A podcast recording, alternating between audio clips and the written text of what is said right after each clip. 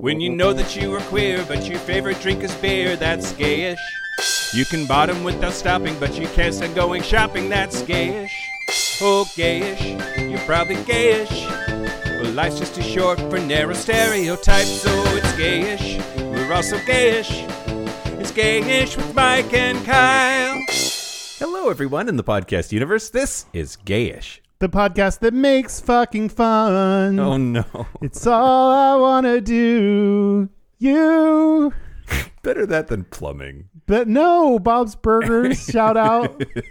I'm Mike Johnson. I'm Kyle Getz. We're here to bridge the gap between sexuality and actuality, and today Today, I'm going to pretend to like you oh, finally, I've been waiting this whole time for you to make an effort. because you're my gay best friend. Oh, well, we're talking about gay best friends maybe in a couple different senses, but there's also the like gay best friend of the woman trope. Which I don't think she deserves him. I nor him her. Great. but first, But first, um, we uh, okay. So I th- I want this to be first. First, okay. I apologize for being too harsh about the Pillsbury thing. When I like, I kind of shamed everybody for like bothering me with it. I would rather be bothered than people not say something. You were a little like almost angry that I think you were just when people send it in, they don't know you've already gotten it 10 different Right, times. right, so right, it's hard for people to know what to, yeah. It is my job. I knew, like, well, I didn't know what we were getting ourselves into when we started this endeavor almost seven years ago. But uh, uh, I, I, I have signed up for that. Uh, please continue to send things in. Yeah. I just, yeah, You got it a whole bunch. Yeah. And that's what happens sometimes. and that's what happens sometimes, and I will deal with it. okay. would Especially when we fuck up something real big or don't know something real big, then everyone wants to be helpful. Yeah, just please don't not tell us things. Yeah. or me things. Yeah. don't bother Kyle. He No, you hates can. all. no, y'all can bother me. Y'all can message me. All right. All right. Um, next, we have 100 words. So, Okay. at a certain level of Patreon, if you send in 100 words, I will say them. Now, I have had deep in my dark, black little heart this fear that this would turn into people trying to use it for free advertising. Mm-hmm. I don't know how I feel about that, but I'm going to do it. Okay. Okay. I think if it's like Walmart welcomes you to gayish, come check us out. We, lo- you know, then then we'll reject it. But. Yeah. You're going to have to give us more than $15 or whatever the fuck, Yeah. Walmart. yeah, exactly. Uh, but this one actually I support in part because I think that we need to talk about this subject more. So Okay. here we go. I'm a 36 year old massage therapist. Fucking okay. what? You're- oh wait, is this the the hundred words? Or are you reading Yeah. the email? This is the hundred words. oh no way! Oh oh, I thought okay. Sorry, I just assumed you were doing the annoying way. No, now I'm going to read No, the whole email. no! Look what I've done. email. Ah. Unless it's too long. Hold on. I just naturally assumed you were doing the thing that bugs me the most, but you were being a really good gay best friend and just reading the hundred words, like I never expected. It's too long. Oh, great. Back to just the hundred words then. I'm mad. Here's the hundred words, Okay. and just the hundred words. Yes. No rapper, no lead up, no anything. Just the penetration. Just the penetration. Okay, here we go. I'm a 36 year old massage therapist and sex worker in San Diego, California. Topics I'd like you to cover on the show are massage and sex work. Since these often overlap in M for M contexts, it's interesting to discuss both.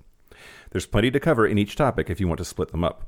I volunteer myself as a guest to answer the gayish community's burning questions about either subject. Gayish listeners get $40 off their first massage service when they book me at my studio in San Diego. Mention gayish.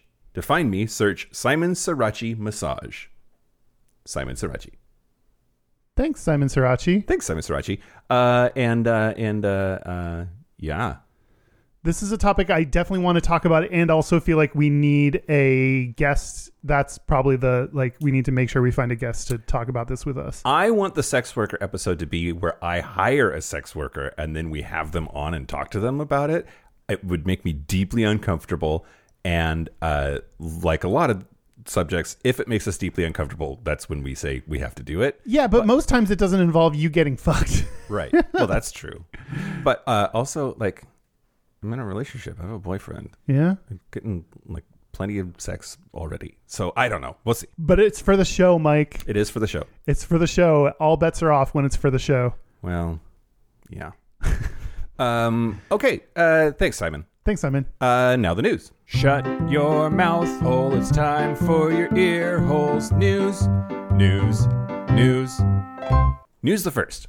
Fucking Russia. Fucking Russia. I don't understand the way that their court system works. I don't understand anything about like the nuances here. So like if somebody if I fuck it up, fucking deal with it. Um, but uh, uh, last week, Russia's Supreme Court heard a case in which uh, they were trying to determine whether quote the global LGBTQ movement should be labeled as extremist under Russian law and therefore opening up a whole bunch of potential enforcement options for the government. It reminds me of um, like if if our court was to suddenly decide that like liberal wokeism is an extreme ideology, Yeah. um, or or maybe Black Lives Matter, or what's the other one that like didn't actually exist but they fucking Oh, Antifa? yeah, Antifa, right? Like like if if Antifa were labeled by our courts as being extremist. And um, so then that led to this weekend. Russian forces raided gay clubs and bars across Moscow. Uh, they searched venues across the Russian capital in, on Friday night, including a nightclub, a male sauna, and a bar that hosted LGBTQ parties. Uh, all of it was done under the pretext of a drug raid, according to local media.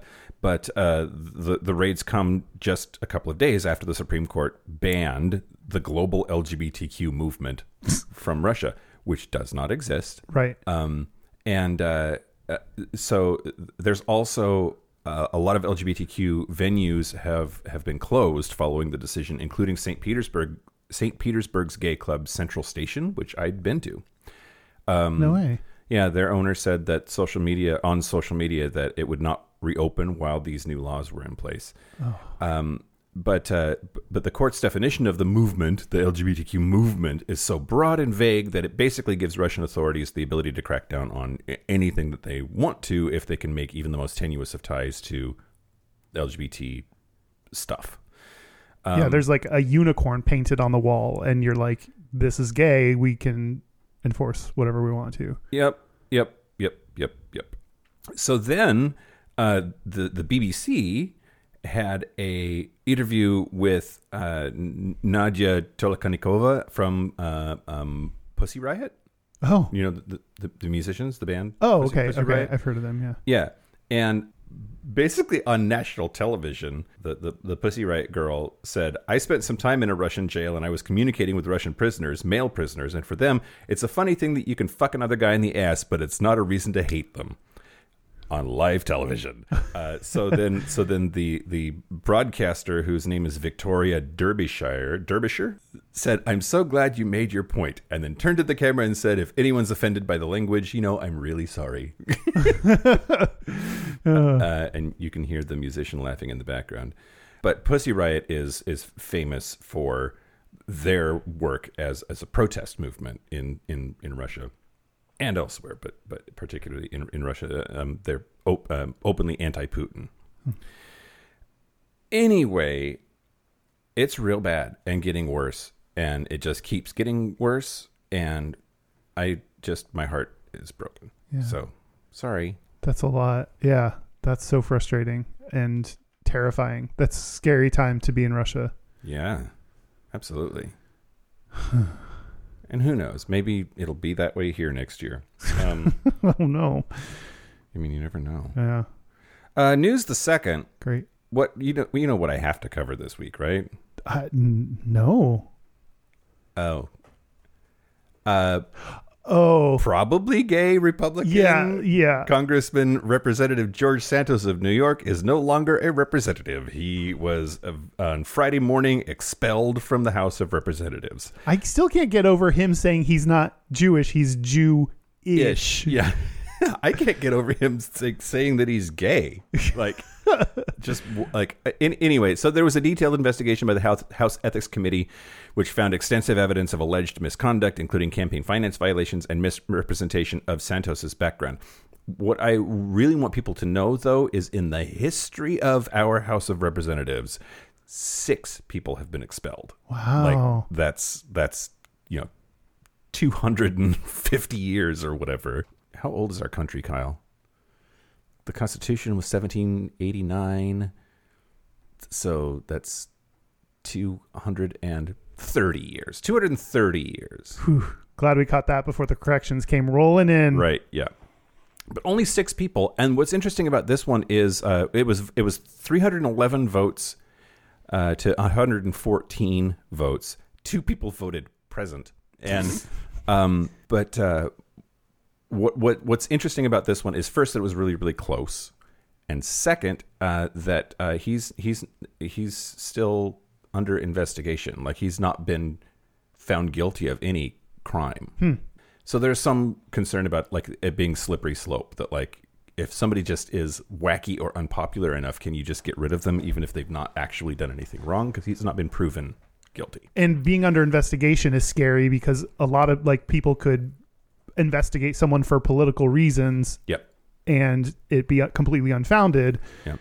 But then that if that's grounds for being expelled, that's a that's scary too. Yep. Uh, and and uh, dickbag fuckface asshole candidate and dude that fucked my name up forever, Mike Johnson, who's the Speaker of the House of Representatives, just said uh, today actually that they that he thinks that they have enough votes to start an impeachment inquiry into inquiry into uh, President Biden.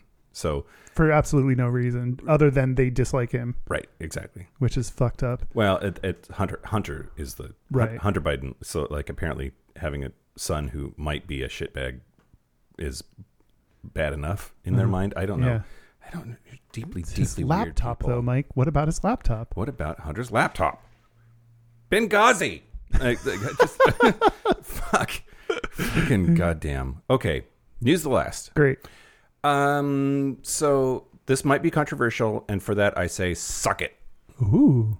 Former Justice Sandra Day O'Connor, who was the first woman to sit on the U.S. Supreme Court, died last week. She was 93 years old. Controversial because she was definitely on the side of evil for a lot of decisions. Um, she was a Reagan appointee who, like, I guess we could give him the posthumous dickbag fuckface asshole award. Oh, that's a different. That's a different. Next year when we do this, we'll have different categories, and that's the. Yeah, that's it'll be one of them. It'll be Reagan versus Nixon versus Kissinger. I think. Okay, I was Um, going to say Rush Limbaugh. Anyway, she was appointed in 1981 by President Reagan. But it is important, I think, to recognize that despite being a conservative, she did a lot of really important things for our community. So she voted in favor of overturning sodomy laws in Lawrence v. Texas. Um, she voted to uh, expand uh, abortion r- rights.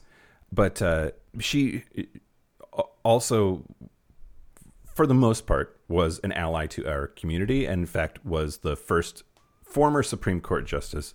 But uh, after after uh, Obergefell v. Hodges and and marriage equality was the law of the land, she performed same sex weddings. She and w- one of them she performed on the on the steps of the Supreme Court.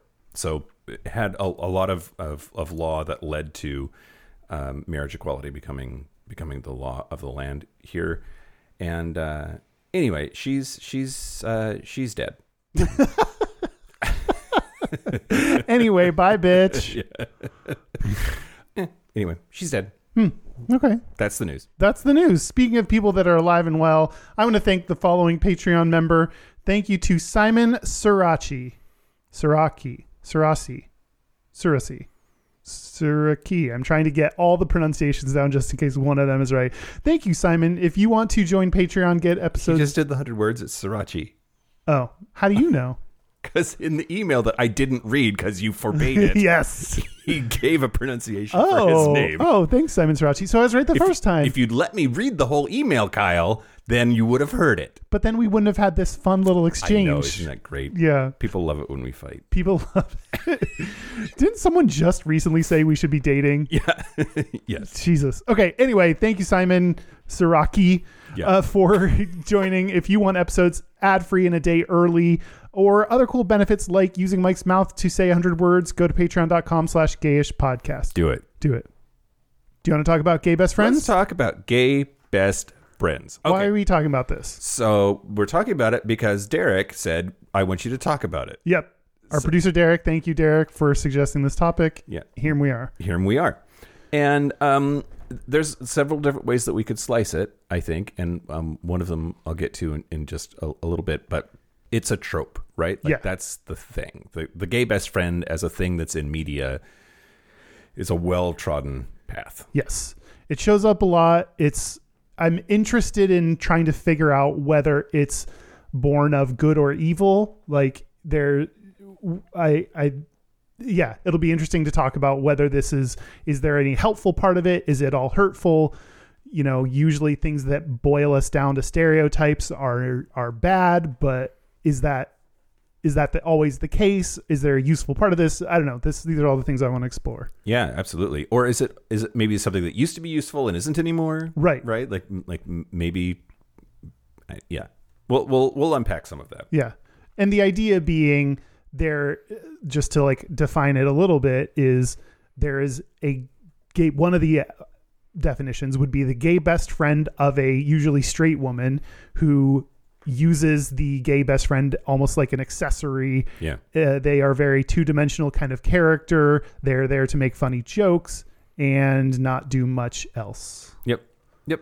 Yep. Yep. Yep. Well, first, I'm going to talk to you about the history of gay best friends. okay Um, when did when was who was the first gay best friend Well, that's. I'm glad you asked, Kyle, really because I. Well, no, okay uh, but I I, I, I, do have. I do have. I do have a, a couple of things that I want to talk about. Okay. The first is we'll get to the trope. We'll get to the the media trope thing, but I wanted to talk about the phenomenon of instead of calling them gay, historians call them best friends. Oh, which is a thing that we see over and over and over again. Historians seem to have this giant like fist up their ass about like you can't say people were gay if they didn't call themselves gay, and I, I I find that really puzzling because on the one hand, you're right, people have the right to self determine or whatever, but like if somebody only spends time with dudes, only fucks dudes. That's well documented. Just because the word gay didn't exist yet, because it was invented in the 19th century,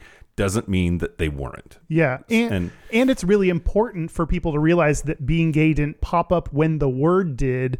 So it, it is important to realize gay people have existed throughout history. So you you don't want to avoid that fact by you don't want to be so PC about labeling people that you miss out on the fact that people have been gay for since the beginning of time. Yep. Yep. Yep. Yep. Yep. the beginning of time. Yeah, since people have existed, there have been gays. Um, but I do want to talk about Achilles and Patroclus, Okay. um, who were um, Trojan War figures that were documented in the Iliad by Homer. And uh, Homer talks about them having a deep and meaningful relationship. Uh, and it, it has been a subject of dispute forever, including um, by contemporaries, more or less contemporaries, about whether they were fucking or not. Oh. Um, everybody's in agreement that they were best friends, but were they gay best friends? Um, and uh, Homer never explicitly said that they were fucking, but they were depicted as lovers in a lot of Greek literature. Aeschylus, Aeschines, and Plato all talked about them as being lovers. Being a philosopher is kind of a gay profession. Well, yeah, yeah. I mean, and all of them were pederasts, right? So, oh boy, that's true. It's a Um, different topic.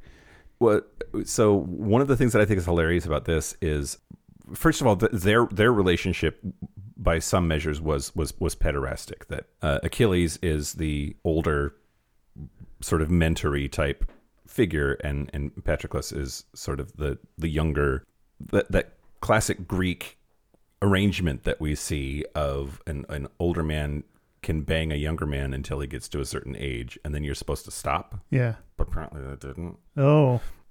or probably didn't.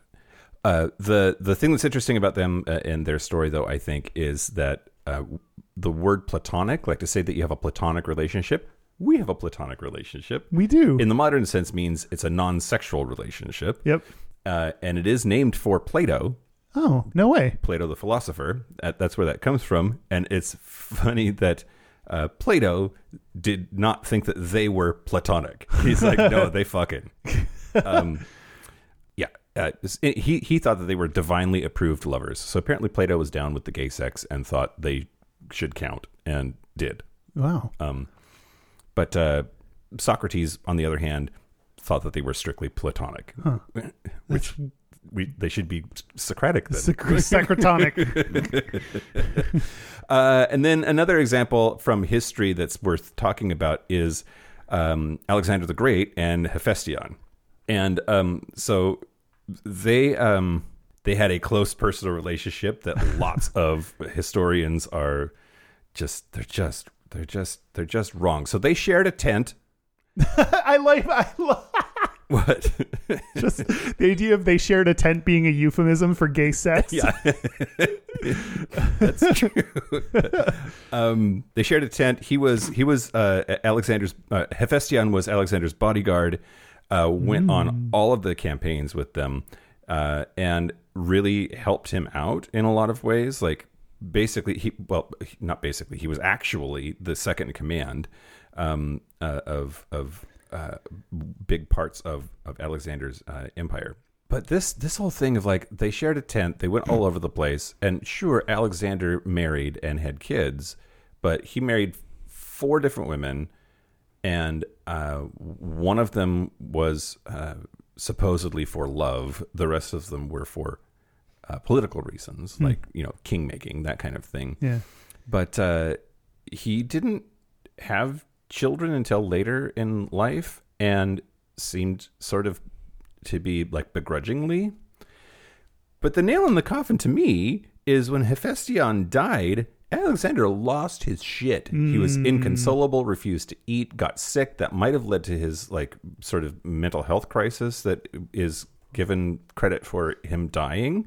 And he built like he spent millions of whatever the currency was lots of money building a giant ass temple to Hephaestion and then um, made moves to set him up as a deity of sorts like tried to make him a holy figure Wow. and it's just it's so interesting to me the number of historians that I think are like they're just their homophobia is showing to be like aghast at like no they were just really good buddies Yeah. they were just best friends, not gay best friends.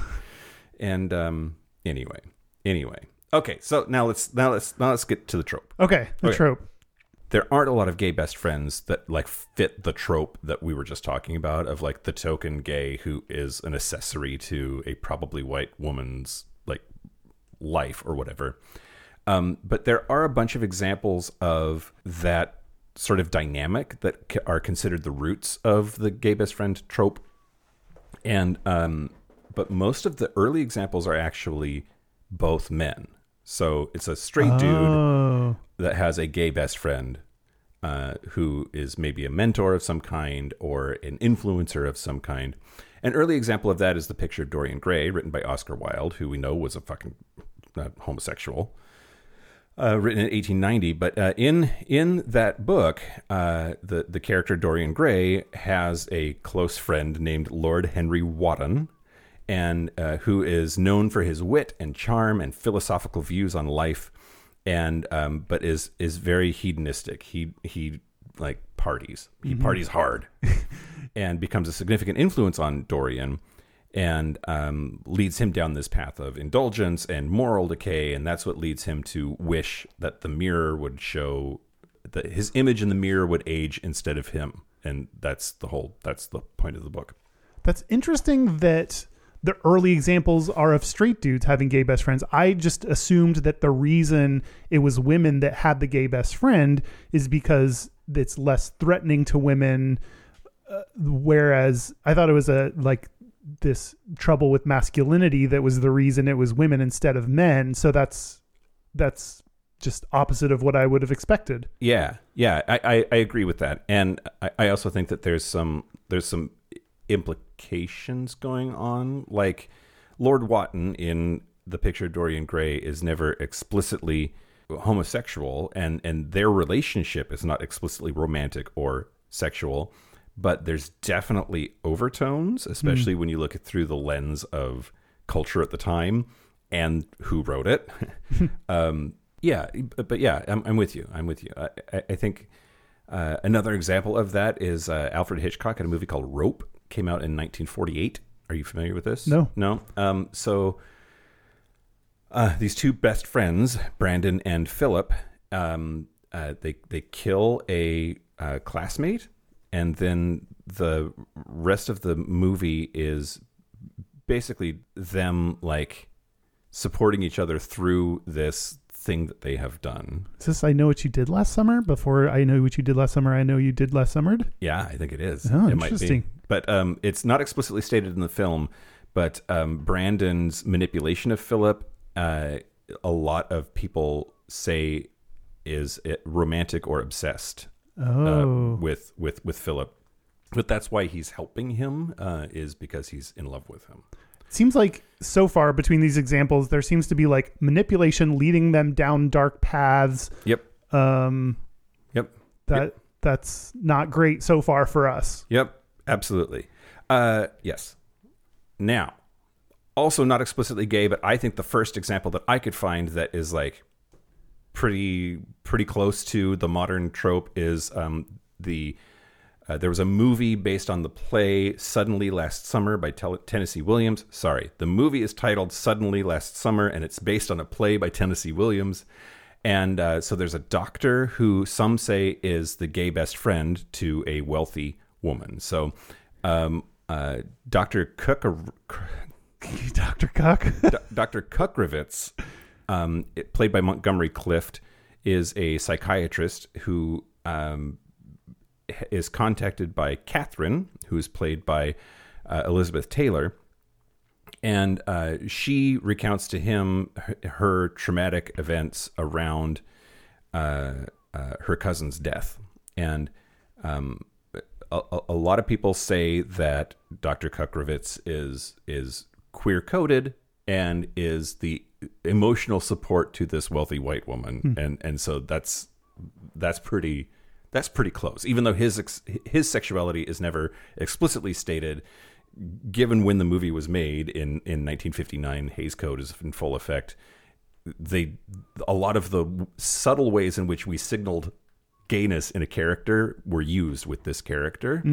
Um, so it could be interpreted as he's gay, he's supporting this white woman through this emotional crisis, which that's one of the one of the criticisms of the gay best friend trope is that we are being used for emotional support especially. yeah, for sure. Um, let's see, let's see, let's see, let's see. Some people say that Jodie Dallas, who was played by Billy Crystal, um, who was definitely one of the first openly gay characters on American television uh, in the late seventies, um, but uh, the fact that he ends up Carol David is the name of the character played by Rebecca Balding, who he becomes her gay best friend, arguably, or at least that's that's one of the ways that you could interpret their relationship. But she convinces him to go away with her for the weekend, and they have a one night stand, and she gets pregnant, and that drives a lot of the plot of their their story. And because they end up moving in together, and there's um, um anyway, th- th- did I say this is on the sitcom Soap? Nope. Great. Okay. Jodie Dallas is a fictional character from the 1977 American sitcom Soap. He was played by Billy Crystal, who's openly gay, but uh, the the start of the character's saga is arguably a gay best friendship with this woman that he then has a one night stand with, and she gets pregnant. That's really interesting because that's like a complication I don't feel like we see in today's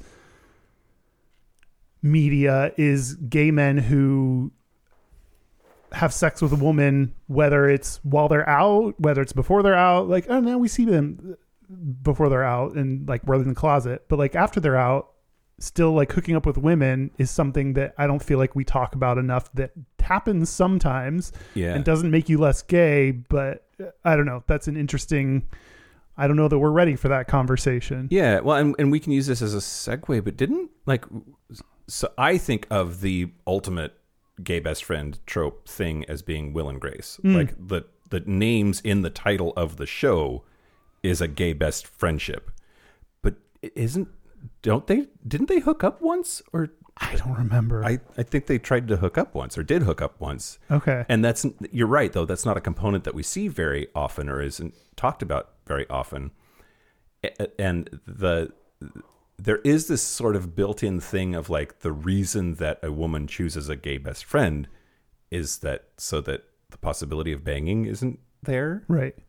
But it is, right? Right. Yeah. anyway, Yeah, that's true. so if yeah, if that's this is a good segue, Kyle, because Will and Grace is modern-ish, er, and you were going to talk about like more more recent examples. Yeah. Well, I'm interested in in whether Will and Grace really is that is one on my list. Will Truman and Will and Grace. The entire premise is exploring the gay best friend um, and his relationship with his straight best friend. So, but I think of gay best friend the trope requiring that the gay best friend doesn't have is a very two dimensional character. It oh, Doesn't have see. storylines. Uh, is yeah. just there for comic relief Yeah, and that's not the case. It's interesting that I, I think a lot of people do think of Will and Grace as the classic example, but it's almost to me they're exploring the phenomenon of gay best friends, and in doing so, giving both of them agency and lives and rich relationships and backstories and and everything. So it almost is able to rise above the trope. hmm, interesting. Do you think? How, what do you think of Jack?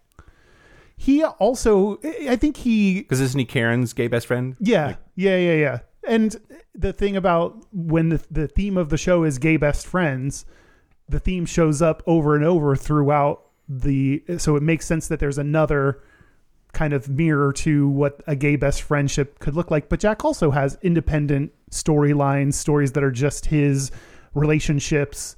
You know, they don't shy away from him having his own life. Hmm. I wouldn't So- confuse that with him being a three dimensional character. He's pretty one tone. Yeah, But other gay best friends from the this is from an out.com article by Mey Rude. Um, and the first one on the list is Marc St. James and Ugly Betty.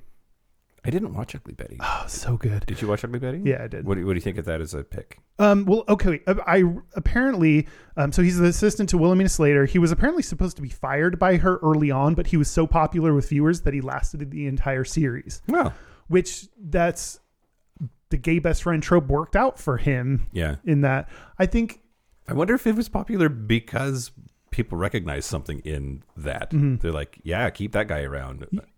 being Ugly Betty was popular with gay audiences because we're talking about a magazine, we're talking about fashion, we're talking about in kind of underdog story in Ugly Betty mm-hmm, mm-hmm. and out fish out of water kind of situation. So all of it lends itself well to gay men being part of the a big part of the fan base in this. So having a gay character makes a lot of sense. And yeah, he definitely did play the role of gay best friend to whatever that woman's name was that played the assistant at the front desk. So Yeah. yeah, I'm curious about what. I didn't watch Ugly Betty. Maybe I Oh. should. I wonder if it holds up. I think it was really good. A lot of this stuff doesn't, that's for sure. Yeah. Uh, another one. I'm curious what you think about this. Kurt Hummel and Glee. Yeah. Yeah, I don't know. He very much starts as Rachel's gay best friend. Didn't they date f- at first? Um, he dated um, Mercedes. Anyway, um, he. Dated Mercedes? Yep. What? Yeah. That's I- when she sang the song I Bust the Windows Out Your Car is because she found out that either he was gay or didn't want to date her or whatever. Oh my god. Okay. Yeah. Unlikely pairing. Um, but he did have it said in the article, he had a lot of character growth over the series, but still for much of it he was basically Rachel's gay best friend. Yeah. Yeah. Okay. Maybe to start. Maybe to start. Yeah. Uh, there's Stanford Blatch in Sex in the City. Yeah. I fuck yes. That's yes. Yes. This one and in the article it said set the TV standard for this trope. Yeah, I think so. which I this rather than Will and Grace, I think this is the epitome of the gay best friend. Yeah. Yeah. Not the focus of the show, not a main character, just pops in every once in a while to be a like pet of sorts. Yep, To- makes snarky, bitchy comments about people. Yeah. Yeah. Yeah. Is fashionable. Uh, what about um, uh, not Samantha, uh, Charlotte. Charlotte had a gay best friend too, right? Anthony uh, Mar- Marentino in Sex in the City is the next one on the list. Because don't they have like a like a gay best friend off? Like like they fight each other or something? well, they eventually get married. Well, Which it's a fine line between love and hate. yeah, enemies to lovers. That to me is like you had two gay characters and you're like, oh, cool, they should get together. Oh, I remember that episode. Yeah, they try to set them up on a date, and then like it does not go well, and then like I forget which of them says to their hag or whatever, like just because we're both gay doesn't mean that we're going to be instantly in love with each other. We are clearly not a match. So I didn't know that they ended up together. That must not have been on the original show. No, I Like think it was. movies, maybe. Or Oh, maybe a movie. I don't remember watch when the they. Did you know that I watched all of Sex in the City with my wife? Really? Yeah. What do you did you like it? I yeah, but I did pretend not to. Yeah, yeah. You had to. Be, oh, I'd be I guess I'll watch for you. Yeah, here's the boxed set for season three because I know you love it so much. Merry This Christmas. me watching One Tree Hill with my girlfriend in uh, in high school. Um, I don't know this one, but Rickie Vasquez in My So-Called Life, Oh yeah, played by Wilson Cruz. yeah. Fuck, I I would fuck him. Oh yeah. Yes. Today, right? At, uh, at all stages. I Oh, think, yeah? but especially today. Um, he aged. Yep. He did a good job. Um, he was the first out gay actor to play a lead gay character on American TV. So this is where like there's some value in this trope. I don't know this show specifically, but there's value in this trope in it was a safe way to introduce gay characters to television. Yeah, yeah, yeah, yeah, yeah. And so that's where I I start to debate the the harm versus the benefit of this trope. Yeah, that's the thing. Like, like we had to get our foot in the door. We had to get our dick in the door, Mm-hmm. and y- you could, you could, you could start with these grotesque caricatures of people, and then that makes it more palatable, and then maybe slightly less grotesque opportunities come up because it gains popularity, and then, like, it, it might have been, it might have been super useful at the time, Yeah. and it's just that and it's gone downhill since then or something. Like it's okay for it to be for it to be bad now but to have been good back then. Yeah. I mean that yeah, this is the debate of the is it okay for things to have been a product of their time? Is that a defense of that? Does that make them okay that we did that or not? And I think there are differing opinions on like if it wasn't okay, maybe it always was never okay and we should always have had three-dimensional rich characters that have their own lives and needs and and any introduction of a gay best friend is insulting yeah no matter when. yeah that's interesting i'm i'm firmly in the like historical context matters Right. camp also bitch about something that matters Wow. well, This matters. I, I mean, I, okay, it doesn't not matter, but like there are like there are people in Congress that want to take our rights away and are actively working towards it. Like, let's maybe focus on that instead of the question of whether Billy Crystal should have been playing a gay character that was a transvestite in the 1970s. Like, I don't know. I think the like representation of societal views in American media has a big impact on people how they see gay people and what they see of gay people, what they think of gay people. So I think it it's it's a different avenue towards equality and visibility, but I think it's an important one as well. hmm, hmm. This is like that thing where you can be mad at two things at the same time, you know. well, you can, yeah, well, I can chew gum. I get it. I get that. I yeah okay. I think I think part of I think part of part of the angst to it all is without being able to come up with a firm example in my head right now. There's this feeling that like if you remember that time and you remember a thing that happened was progressive and interesting and moved the needle and created conversation, even if now retroactively it was cringy as fuck, you can step back in time 20 or 30 years in your memory and remember how important that was and how you made it feel and it was such a positive impact.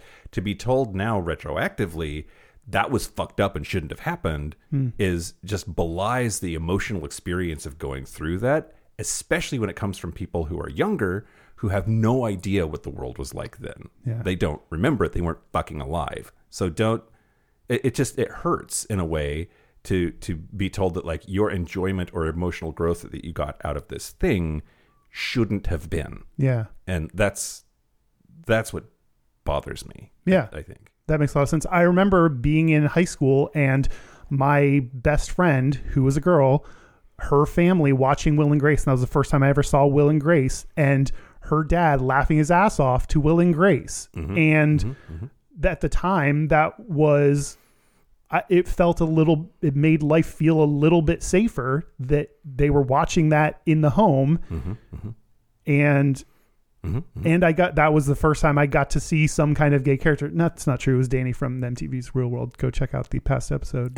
but but that was one of the earliest examples I can think of of seeing a gay character on TV, and it was at my you know they were I get I think conservative. I wasn't out to anyone like that. Yeah, so you're right that you we people had an emotional positive reaction to being seen in a in a new way that is still important even if it's not entirely what we deserve. Yep. Um, let's see. Another one is Lafayette Reynolds in True Blood. Oh yeah. Oh yeah. God, that show. That show. My Yeah. goodness. Sookie. Sookie. but uh, uh, God, her brother was hot. Eh, sorry, um, I'm back. Uh, uh, yeah, Lafayette was quite the character. Yeah. and um, I don't, I don't think of that character as being particularly GBF or whatever. Hmm. But maybe he is. Maybe it was like um, a re- reinvention at the time, like a, a kind of a more modern take on what a gay best friend is. Yeah, I just remember he did a lot of drugs. lots. Didn't he of sell drugs? drugs. Yeah. This is, episode is going to be really boring if you know none of these examples. Um, Titus Andromedon and Unbreakable Kimmy Schmidt. Yeah. Yeah.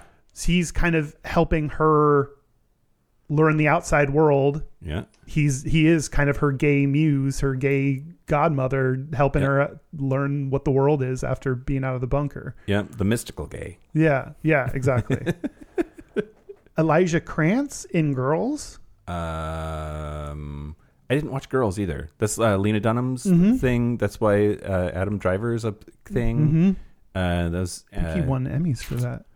that boy from Book of Mormon was the That's this guy. oh okay. Yeah, yeah, yeah, yeah. That's this guy. I, I didn't see it. Yeah. You you, you watched it though. You're you, were, were a Lena stan before we had to cancel her. Yes. Okay. Yeah, we canceled her so many times. she keeps coming back like a cockroach. Um, but he he started off as the gay best friend. He had numerous boyfriends. He was always dropping quippy one-liners. Um, but apparently, according to this article, it kind of evolved into a more three-dimensional character. Um, and lastly, this one I don't know. Julian in Emily in Paris. It's a current um, show. It started airing in 2020 and apparently is a gay best friend. So, like, the idea, I think we'd like to think that we are past the gay best friend trope, but it is still appearing today. Mm-hmm, mm-hmm, mm-hmm. And so we're not over this trope that is still worthy of discussing. Like, it could be easy to be like, nope, we know that it's wrong. We're over it. We've moved on and we now have better characters and more representation. But I don't think that's the case. I think it still shows up and worth talking about. Mm-hmm. Yep. It wasn't on the list. I think this, I guess this was all TV shows, but I just, we have to talk about Damien and Mean Girls. He Yeah. is like one of the quintessential gay best friends as well. Yep. Yep. Absolutely. Which I just was was going to ask is like th- that's uh, Mean Girls and Unbreakable Kimmy Schmidt. That's that's Tina Fey. Yep. Uh, was there a gay best friend also in like any of the rest of her stuff? Thirty Rock or 30 Rock didn't really have, they had a, like Jonathan Oh. was, was Jack Donaghy's assistant that seemed super gay. and was like obsessed with him Yeah. um and didn't have too many storylines yeah she did a lot um jenna had gay best friends the michaels i think Yep. Yep. and they were like but that was the joke that it's her entire th- 30 rock the entire thing is what is satire Yeah, like right. is that satire and does that make it acceptable if she's joking about the concept of the gay best friends Yeah.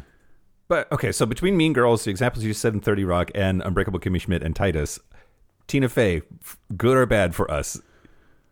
Man, it's funny because I remember at the an episode featuring a gay kid that was coming out came to New York to visit Liz Lemon, um, and I think what was the line? She was like, "Would you say I look fabulous?" And he's like, "I- "I would if it was 2002." Oh, Um, uh, but I think that's great.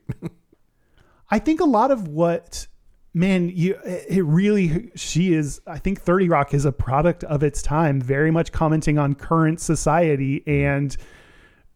And I don't know that a lot of it holds up to scrutiny these days. Hmm.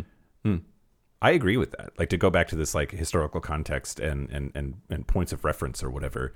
I have never ever until today preparing for this show thought to myself is Tina Fey an ally or not? I just I just assumed that she was. Yeah. Like I found as a gay man for the last 15 years anyway, all of that stuff to be like weirdly affirming and like I she's definitely not a force for hate in the world. Like so I just to to question that because we're talking about this trope and seeing that she uses it a lot. Yeah. Um, I don't know. I, I don't know. I, I have feelings about that. I guess.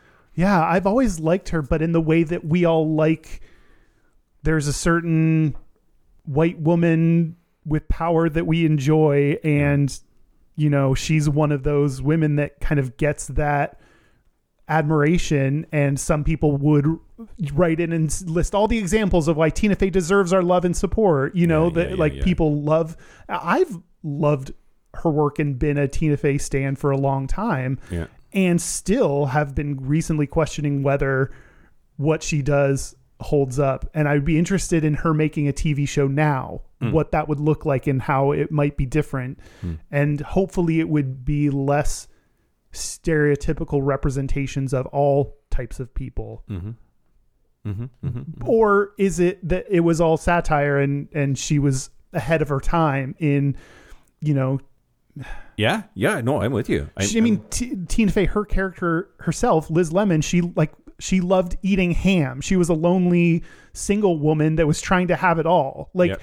it was, was it critiquing or satirizing the very idea of the single woman trying to have it all concept? Like every think- single character was a bit of a stereotype of that trope. and Jenna Maroney was a was a was a satire inside a satire, right? Like Yeah. she, she was like the next next level or whatever. Yeah. In a way, Will and Grace and Jack and Karen, right? They're they're like they're they're, they're the extreme within the extreme or whatever. Yeah.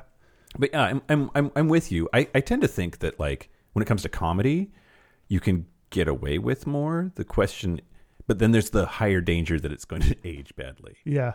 Anything that is, yeah, like anything that is commenting on current society or culture is going to age and like you won't be able to foresee the ways in which it'll age poorly. Right. And that's, I think, uh, inherent in that kind of creative endeavor. Yeah.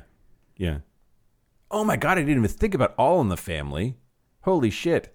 When um wasn't there there was a character that was like Archie Bunker's like not best friend, but really good friend who turns out to be gay and then Archie has to figure out how to handle that? Anyway, sorry. Sorry, sorry, sorry, sorry, sorry. What has Tina Fey been up to? She was in Only Murders. Oh, yeah, that's right. Um That's right. I've not watched the latest season. Um but thumbs up from Derek, so I'll do that. I don't know. Yeah, I liked it. Yeah. I mean. Meryl Streep is in it, so you got to. God, yes. I wonder if she has a gay best friend. She seems like the type to have lots of gay best friends that like the classic kind that are like doing her style and makeup and stuff. Yeah. She also seems like the type that she doesn't have to exploit us. We would just willingly throw ourselves at her. Oh yeah, we yeah. Oh yeah, yeah. We'd be like, fine, sign me up for gay best friend if that means I get to hang out with yeah. Um, I do you want to add to the list of like modern things that we're talking about. Just I'll I'll put it in the form of a question: Is the gay best friend stereotype or gay best friend trope at the heart of the success of Queer Eye for the Straight Guy? I think so. like even though they're the front and center protagonists it really is a like swoop in and in a completely non-sexualized way fix a person Yeah. um be the the queer fairies that come in and do their magic right Yeah. like i i think th- there's a lot of overlap there i think Yeah, for sure. Yeah, it's interesting. I mean, this is the same thing of Will and Grace. If we have, if we are the main characters of the show, does that make it any different? I mean, I think it sh- needs to. Like we, need to be lead actors in things. We need to be the focus of things. And also, it's still talking about this. Or, or are they are they like Will and Grace commenting on the nature of what people expect out of gay people? How I I think unfortunately, you know, Intent versus Impact, did someone know this about gay people and build a show around the concept knowingly like, oh, mm-hmm, gays are just mm-hmm. supposed to be these magical fairies. Let's comment on that by doing an entire show on it. And does that matter what their intent was in creating this show? Or did someone say like let's capitalize on this gay shit and have some gay guys come in and fix someone. Yeah. I don't know. Yeah. Yeah. Yeah. Yeah. I don't know what the intent is, and I don't know how much it matters. I mean, you think because you think Ant- Anthony can't cook, He's just hot. he's just hot. That seems part of the like. It's it's it's not it's not a mutual benefit kind of Yeah. situation. But that's that's not just a problem with that show. That's a problem with all of media. Is hot people get treated differently and, and better. So I I don't think that's specific to the gay best friend idea.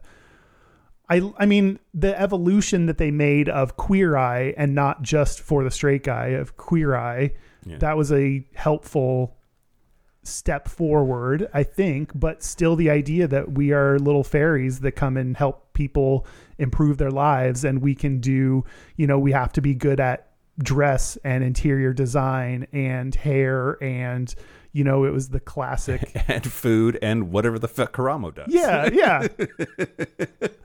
yeah, I mean offering our support to fix other people. That I think that entire show makes you feel bad if you're not a gay that's good at any of those things. I think that's a reminder that this is what you are supposed to be. This is your role that you were meant for in life. Mm-hmm, mm-hmm, mm-hmm, mm-hmm. And I'm failing miserably. I'm not doing great at that. Don't don't hire me to come in and fix your apartment or whatever. I wouldn't do good at it. I do want to talk to you about the movie GBF. Did you see it? Okay. No, I never saw. I know of it, but I never saw it. It's 10 years old now. So, like, going back and watching it, I'm sure, based on what I do know about the movie, it uh, is unlikely that it has aged well. um, but uh, uh, one thing I won't I won't go into all, all of it, but basically, a, a dude gets outed in high school and decides to deal with that by becoming the gay best friend of one of three queen bees that run the social circles at the school. And um, so uh, Fawcett is blonde and always wins best hair. Ashley, who's called Schlee, is a Mormon and always happy, though she points out the sins of others while not being perfect herself. And Caprice is African American and gets the big roles in dramas and in chorus. And all of them are very shallow and think they're better than everyone else and are more than willing to hitch their wagon to a gay best friend. And this this guy Tanner is willing to do that in order to provide cover for the fact that he's one of only two gay kids in the school. Which that's interesting because it's almost like a symbiotic relationship. They each are leeching off of each other for their own gain. So is that make it okay? It might, right? Like if um if you can sort of get gay people have a lot of trauma, y'all, and like they there's that whole thing about hurt people hurt people or Yeah. whatever. But like what if you can feel some sort of sense of acceptance and value and worth in a world that has told you that you are not worthy of those mm-hmm. things by being the best friend of of a, a white woman who's more than happy to laugh at your jokes and and listen to your advice and take you shopping like there is some symbiosis there i think Yeah. that's a great way to put it. Yeah. And i that's where i think some of this started from like i think there's a really valuable part to when we grow up we find allies in women in straight women because we are not masculine and our interests don't align we don't fit in. So we find a home with women who are our friends. And that's to it's interesting to critique this without re- being reminded of the importance of it the the women that helped support us through all these times they uh, that a woman one of my best friends in college was the first person I ever went to a gay club with like Yeah. Yeah. and so they're the people that help us prepare for our first date and go to gay clubs with us and accept us for who we are and let us talk about boys we like Yep. for the first time ever. I remember that with with my best female friend was the first time I could. It was so fun to say, I think this dude is hot. Mm-hmm. Like to be able to say that out loud for the fir- very first time in college was like, oh my god, like revolutionary. Yeah. Yeah. And it was with a woman. Yeah. Yeah. Create a safe haven, right? Like, Yeah. That's that's uh maybe there's maybe that makes it okay. Maybe. Not in media, but in real life. Right. well, but I think media, there's part of media that is harkening back to this real life thing that happens. So it's like, uh, is it a good or bad representation? I don't know, but I think it's their foundation is on something that is real and good for us, which is interesting. That it's all not all it's not all bad. Um uh, back to back to GBF. So Tanner, who's the guy that's going to go get a hag, I guess, to be to be GBF to. Brent is the other gay in, in at the school, and his mom is played by uh, Karen Walker. What the fuck is her name? oh, Megan Mullally. Megan Mullally, and and um. I so, didn't know she was in that. uh, now I want to see it uh, in part uh, for her. But uh, the actor that plays Brent is named uh, Paul Iacono. Do you know who that is? no. He was R.J. Berger in the Lifetime Life and Times of R.J. Berger on MTV. Nope. In that, uh, so I'm I'm embarrassed and I'm so me. Uh, I I watched every episode of that show because it's about a high school kid who's this like nerdy kind of like Jewish stereotype actually, um, and uh, uh, he gets pantsed very publicly in front of the school. And that's when everybody discovers that he has a gigantic penis. Oh, and so Mike. like all, the whole series though is about this like the shift that happens in this dude's life because of that revelation and i think it's super interesting anyway Of course, you like the show about the guy who has a the giant, dick. yeah of course and and uh he uh, because that character is straight I assumed that the actor was straight, so then I was like, "What do you mean he plays the gay, the other gay in in in in GBF?" Turns out that he, that he's gay. He came Oh, out oh, he came out and I totally missed that. Uh, and um, so when he is the trailer anyway makes it clear that he's like this over the top flamboyant campy gay. yeah. I I guess I'm less offended now because it turns out that the actor is gay. I don't know. Anyway, That does help. does it? If we are like, if a gay guy gets cast as a gay character and then does like a, uh, a Cam in Modern Family over the top stereotype, does that help us? I don't. I, I don't know. I mean, at least at a minimum, you're paying a gay actor to do this role, which like have gay actors play gay roles. I think is a really important and helpful thing. So I don't know. It's it's one step up. It's one step better. Yeah. I don't know that makes it good, but I think it's a step in the right direction. Yeah. All right. I want to talk about the stuff that this guy said. Uh, so, so, uh, journalist and writer Philip Ellis did a interview on BBC. Uh, was interviewed by Anna Foster, and he is railing against the gay best friend stereotype as being super bad, based on his personal experiences. So I thought I'd just read some of his quotes, and then we could talk about like how, how they land with us. Um, uh, Philip said, "quote There would be times when I was treated like a piece of furniture. Girls would take their tops off in front of me and say, "It's fine, you're gay. You become an accessory like the latest handbag or something." What do you think about that? I definitely understand that. Like, uh, they uh, completely desexualize and dehumanize you as if you, yeah, you're you're not who you are. It's not thinking about whether you are okay with them taking their tops off or you like to have this interest or whatever. They're just treating you as if you are this Yeah, non-sexual being that is exactly what they imagine in their head or saw in Will and Grace. yeah. Well, and sexy or not, it's still nudity, mm-hmm. right? So there's this like dehumanizing is exactly the right word. Like you're you're, you're super right. Yeah. Like your discomfort doesn't matter. I'm just going to presume that it doesn't exist, or if it does, it has no value. Yeah. Mm. There's a line that I said in something I wrote that was women like me better when they know that I'm gay, which feels nice unless you think about it. Mm-hmm.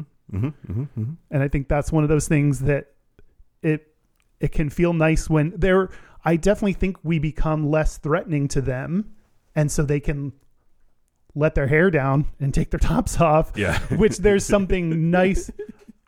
They're being a little bit more open and vulnerable. There's like a good side to that I can see, but it's not the extreme of taking your top off in front of me. It's oh, I can be a little bit vulnerable. I know that you're not interested in me sexually, so we can build on. Uh, I know that your interest in me is genuine, and we can build from there. Yeah. I don't know. There's a good side to this, but you can take it to the the extreme and the bad side. Yeah. Do you think is it so when Harry met Sally, the whole point of that movie is like can a straight man and a straight woman be just friends? Mm-hmm.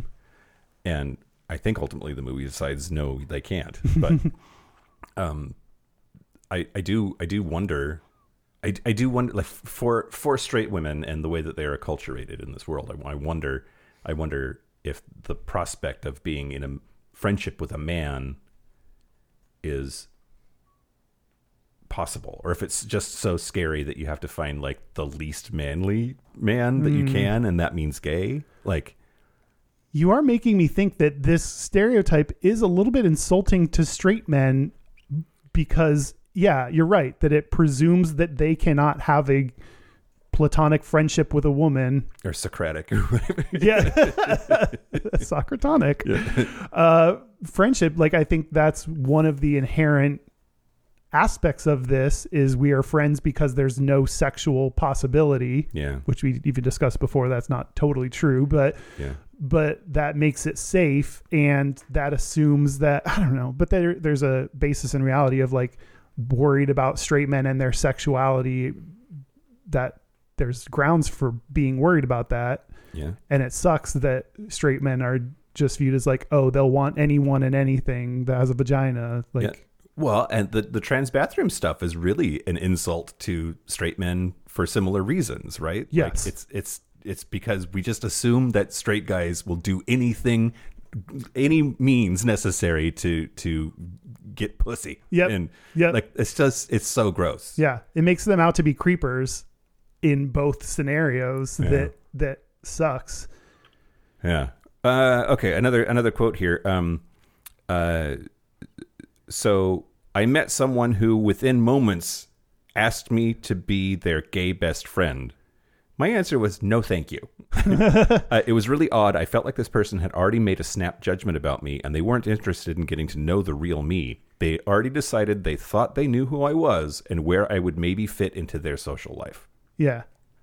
Yeah, yeah. Uh, yeah, the lack yeah, I mean dehumanizing comes up again for that feeling of oh, I know you're gay, now I know everything about you and that's just entirely built on the stereotypes you've seen online and on TV about what it means to be gay. Yeah. And that sucks to be treated like that person. Like we talked about in the shopping episode, like taking someone shopping, is it because they like shopping or because they are gay and you just presume they can help you find a dress and you, Yeah. they can make catty comments about bad fitting clothes. Yep. Yep. Yep. I also think that there's like a um undercurrent sometimes of like I want to bitch about my girlfriends to someone who's not quite in the group because you're not a girl. Like I, I I've gotten a lot of like I don't know where I'm getting it. But there's a feeling that I have that like like if you if you're a group of like four women like Sex in the City, maybe it's Sex in the City. Like does does um why can't I remember? Does Carrie Bradshaw bitch to him about the other three girls? Mm. Is that where I'm picking up on it? Oh, maybe. But just, But, I know what you mean. Just the idea that he's not one of the girls and can't be one of the girls, just like in orbit or adjacent, means that that's a person that then you can safely gossip to about the behavior about the rest of the in group that's bothering you. And it's almost like the gossip that you do talk about, the catty things you say to your gay friend, like don't count. Like Right. it's okay because they're gay. You're allowed to say these catty things. Like we are receptacles for your bitchiness. Yeah. um, see. He also said, uh, "quote The thing is, I do fit into a couple of stereotypes. I am a gay man. I love shopping. I love cocktails. I love talking about boys. But this girl didn't know that. I just felt like she maybe was trying to be inclusive and cool, but she didn't really see me. I think that is part of it is the I trying to be inclusive. I think there is there could be a genuine place this is coming from of oh, cool, I don't know anyone gay. Now I do. I want to be welcoming and open. Open. Yeah. I have trained myself to be down with LGBT people, and now I get a chance to demonstrate how down I am. Yep. Yep. Yep. Absolutely. And if, in in a way that sometimes feels like accidentally calculated, mm-hmm. right? Like, like, like we're Pokemon or something. Like, yeah, yeah, yeah, yeah. I, I need I need a gay because I'm a I'm a Democrat. I need a gay. Yeah, I got a G. Now, now I need an L, a B, and a T. Like, Um, let's see. Uh, this this came up earlier. Um, I, quote. I think across the spectrum of the Fab Five from Queer Eye, it does confirm to a you've got five new gay best friends who are going to give you a makeover. But they're also having conversations about masculinity and mental health, so I see as an evolution of the stereotype into something nuanced. Which I don't know. I don't think I agree. I do think it's a, it's a step forward. I don't know if it was forward enough. Like, like I said, I, I do think it was a. I do think it took it to a different, better level than it was. Hmm. But yeah, I don't know. I don't know. That's it from this guy. Okay. Just wanted to do some do some of that. I think one part of this that we haven't really talked about. I'll read a quote from screenwriter Sure. um, Amru Al Qadi, um, who said the gay best friend was always a bit of a eunuch, sexually harmless, more a court jester than anything else. Commercial platforms felt they were doing their bit for inclusion without potentially upsetting advertisers. It's an unthreatening gay representation that was intrinsically tied to commerciality. Yep. Which that part, the non-sexual part, not having relationships is a big part of this stereotype because it makes us the fun sides of being gay, Yeah. being able to be catty, making jokes, Yeah. being out, being real flamboyant without the sexual parts that make straight people particularly uncomfortable. Yeah. Yeah. Yeah. Yeah. That's a big part of the stereotype. yeah. Absolutely. It's really interesting because that, that's uh, like Stanford. You talk about Stanford. Like, Yeah. I, I, I, I definitely in my brain sort of made him mostly asexual Yeah. without that being actually part of the character, but that's how they crafted him. Yeah. Styled him, cast him. Yeah. Like, But wasn't all- Sex and the City all written by a gay dude? Like, it's interesting how. I mean, Oscar Wilde, you talked about him writing about a gay best friend. you mean it Like, wasn't Candace Bushnell? I'm kidding. Yeah. um, sorry. Yeah, sorry. You were Oscar Wilde. Oh, uh, it's interesting when the trope, the source of the trope, is a gay person. Oh, yeah.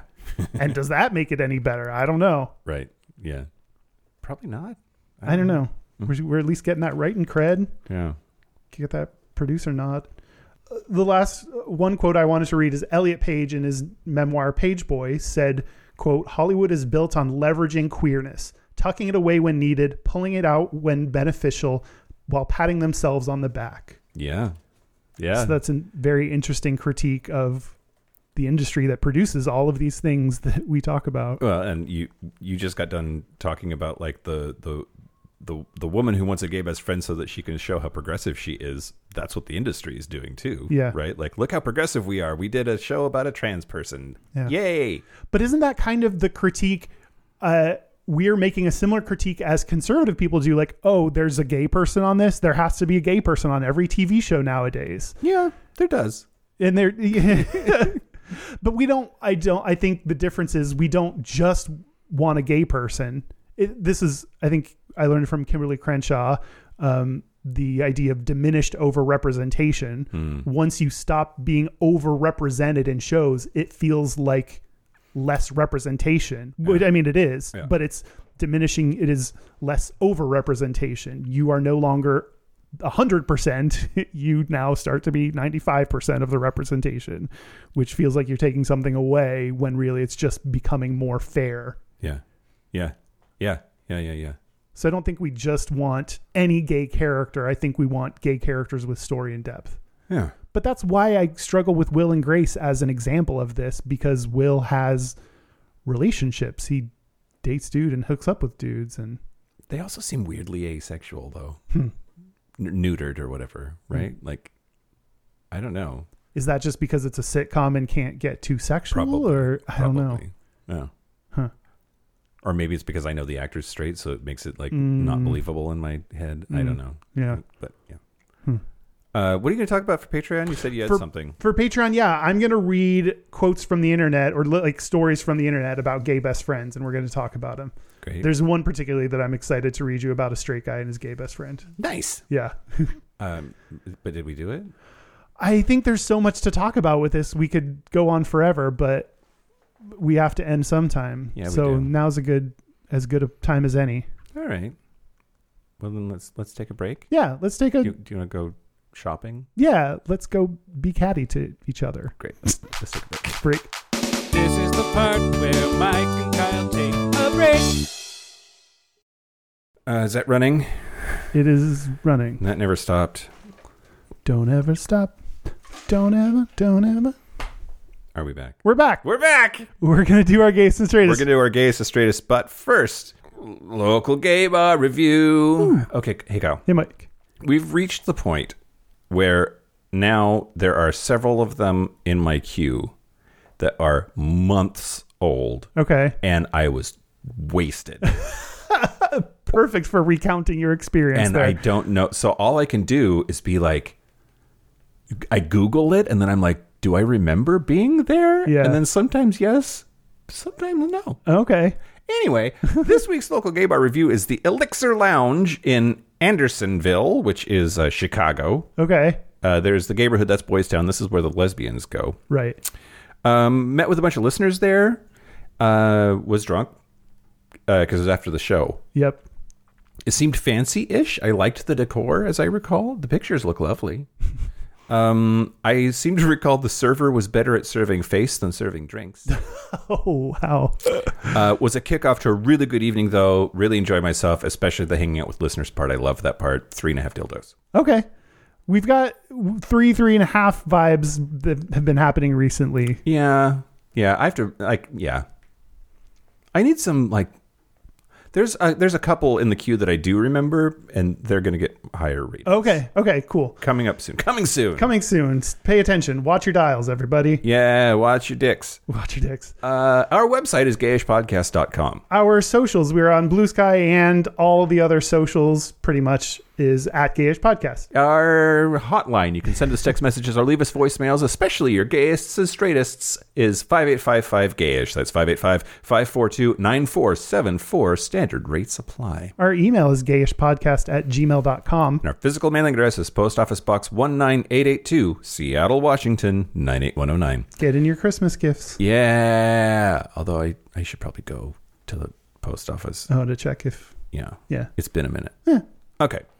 Um. Uh, vote in the Dickbag Fuckface Asshole Awards, the DFAAs. Yeah. this year you can go to facebook.com slash group slash gayish podcast that is our facebook group the gayish community Yep. and there you will see a poll where you can either vote on someone that's already there or you can add a new person to the poll to get voted on and uh, we're gonna pick for the first year ever who our inaugural dickbag fucks dickbag fuckface asshole is Yeah, we are, and I'm I'm really I'm sort of um I don't know, I guess disappointed maybe. yeah I'm not sure. why I want there to be more like um lobbying. I want there to be like Oh, yo. yeah. If you, th- I mean, there's one, you'll have to go check to see who it is. There's one far and away winner right now. So if you want to lobby for someone else, maybe make your case in the Facebook group yeah. so that you can get other people to either change their vote or actually vote in it. Please, please, please do that. Yeah. Um okay. Gays and straightest? I I got two votes, Kyle. Oh, why? I two people have voted for me. Oh, you gotcha. Explicitly you, right? Yes. Not, okay. Yeah. Yeah. Yeah. Yeah, because you can vote for Speaker of the House, Mike Johnson, or Speaker of the Gayish, Mike Johnson. Didn't you? didn't you specifically request that? I think that's No, something I think you did. Derek did. Oh, mm, I think you said that you wanted to add you to the It would be fun if I won. it would be. Then you could mail yourself a trophy. I'm gonna order more than one. Oh. keep one here in the in the Oh. in the in the, in the studio. Okay, um, four R's, everyone. Yeah. Rate, review, rub, scribe, and recommend. You don't you don't know how much of a difference that makes. Yes. Absolutely. So rating takes a couple minutes on whatever app you're on, please do that. Write a review. Um, we're not always the most well reviewed Yeah. show out there. It would be nice to be at four and a half stars. That's I think a good spot. I mean, a lot of that's just people with an axe to grind, right? Yeah. I'm sure. Yeah, but that would help. Or recommend us to a friend. Yeah. Okay. Gayest straightest? Yeah, let's do it. Neat. I'll go first. Okay. Uh, the gayest thing about me this week is going to Costco and coming home with poinsettias. Oh, I was like, I want those pretty ass red flowers in my life, so I bought a four pack cute. and distributed them around my living room. Oh, that's adorable. Yeah. But I don't think that's a thing that straight guys do. Mm, Okay. Buying flowers for myself? No. Uh, the straightest thing about me this week uh, is buying the ingredients for pigs in a blanket. Because Yum. gay people don't eat carbs, Kyle. Yeah, totally. Uh, how about you? For me, uh, my gayest, I think I've used this before, but I'm going to use it again, is wearing my triangle necklace. Yeah. Triangle recommend, recommends. Triangles represent gay people, and it it's close to my heart. And so I get to always remember that I'm gay. And sometimes I tuck it in at work when I'm wearing, because it doesn't, you know, wearing it over a button up shirt doesn't totally work. So, yeah. It does work over that rose t shirt. Yep. The from AE that says, Rose, please. Rose, please. Mm-hmm. Um, my my guess could be the Rose Please T-shirt. Actually, It very much could be. um, my The straightest, combo. The combo. the Like, combo. a- that's true. It's a multiplicative effect. Yep. um, my straightest is uh, shopping online for Christmas gifts. Yeah. I don't go into stores. I don't go to. I just go to Amazon. Not worth it. Yeah. Stay at home. Yep. Don't go outside ever. And having to buy gifts for straight dudes. What are they like? I have no idea. Oh my god, I've I've I need to buy one for a gay dude, and I don't know what I'm going to do. um, we have a listener's gayest or straightest We do. from voicemail this time. Yeah. Great. Hey y'all, it's Jacob Rossitano. Um, so I have a gayest and straightest for like, I don't know, maybe the first time, who knows. Anyway, uh, so my s- gayest, uh, is that actually as we speak, I am going to a, as I speak, you're not speaking, uh, as I'm going to a gay bar for a drag show, I decided to paint my nails um, for no reason, uh, wear my gayest earrings, and I'm wearing my new heels um, as my shoes, just cause. Um, and my straightest was last Saturday. Um, I went to go see a musical. I know, kind of gay, but what felt straight was I accidentally wore my Crocs, um, which I know Crocs are like this weird, like why, but it just felt really straight being not um, dressed up and nice looking for the theater. I go all the time, and I usually am nicely dressed, and it just felt really weird. Felt really straight. Anyway, that's all. Love you guys. Okay, bye.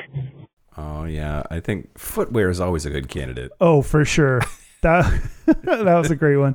And sounds like you had a cute outfit for the drag show. Yeah, That's adorable. that's it. That's it. A special thank you to all the gay best friends. I hope she's nice to you. I hope you're nice to her. Yeah. Um, and thank you to our super gap bridgers who support us at the highest level of Patreon. Thank you to Kaylee Adams, Kit Oliver, Andrew Bugby, William Bryant, John Crowley, Stephen Porch, Yost Osel, Harry Shaw, Jonathan Montañez, Wadu, Forrest Nail, Patrick Martin, Steve Douglas, Explosive Lasagna, Michael Covington, Just Jamie, Kevin Henderson, Thomas B, Timothy Sorag, Dusty Sands, A. Coleman, Chris Cacciatorians, and Jerome York. Thank you for your support. Thank you for your money. That's it. This has been Gayish from the Chris Cacciatorian Studios. I'm Mike Johnson. I'm Kyle Getz. Until next week, be Butch, be fabulous, be you. See you next week. See ya.